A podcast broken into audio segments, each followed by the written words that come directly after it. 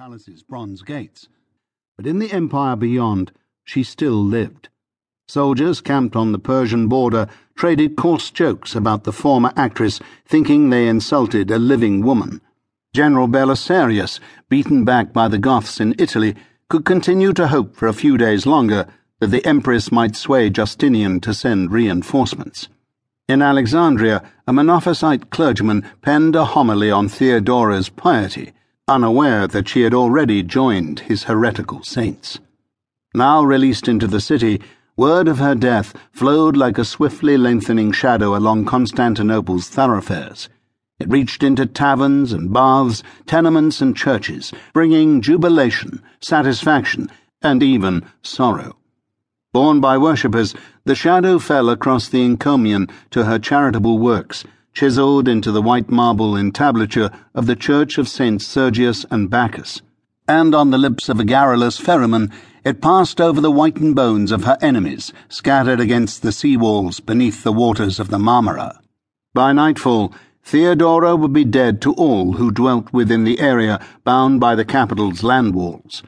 Weeks would pass before she died at the furthest outposts of the empire, from the Danube in the north and Egypt in the south, from Lazica east of the Black Sea to the westernmost part of the African prefecture. She would go on living for several extra days in Syria, thanks to John the Cappadocian, the former official she so hated. News travelled slowly there because the Cappadocian had substituted plodding mules for horses as a money saving measure.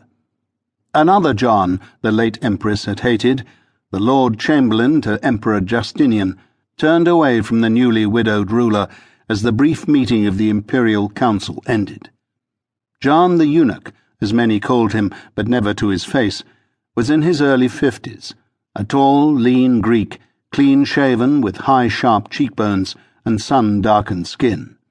Age had not greyed his closely cropped black hair.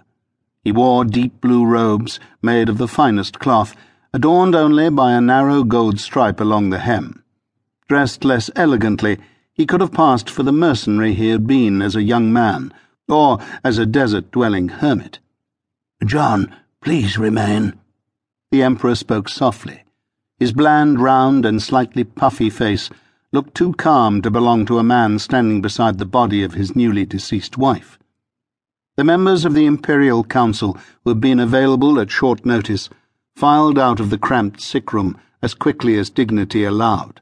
The Praetorian Prefect of the East, the Master of Offices, who headed the palace administration, the Emperor's legal adviser, the Questor, and the Imperial Treasurer.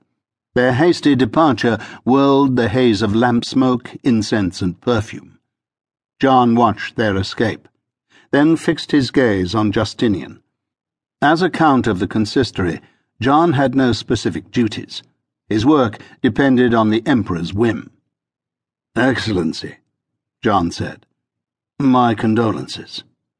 Offer a prayer for her soul, John. This was an order John could not carry out because he worshipped Mithra in secret rather than the God of the Christians. He inclined his head in a vague gesture he hoped would be taken for assent, then looked on uncomfortably as Justinian paced to the foot of the bed and tugged its sheet straighter. The Emperor refused to leave Theodora's side. Did he truly grasp that she was dead? John realized that now he would never be entirely certain why Theodora had hated him.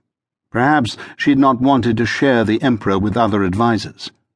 There was no sense of victory. If John felt anything, it was regret that she had departed before he'd managed to defeat her. He felt nothing toward the husk she had left behind. His enemy's death gave John no sense of relief either. He struggled to accept that finally, after more than twenty years, Theodora no longer threatened him. Justinian paced back to the head of the bed. His pacing was the only sign he gave of agitation. The evildoer will eventually be brought to justice before the throne of God. As God's representative on earth, it is up to me to administer justice in this world. Evildoer, Excellency?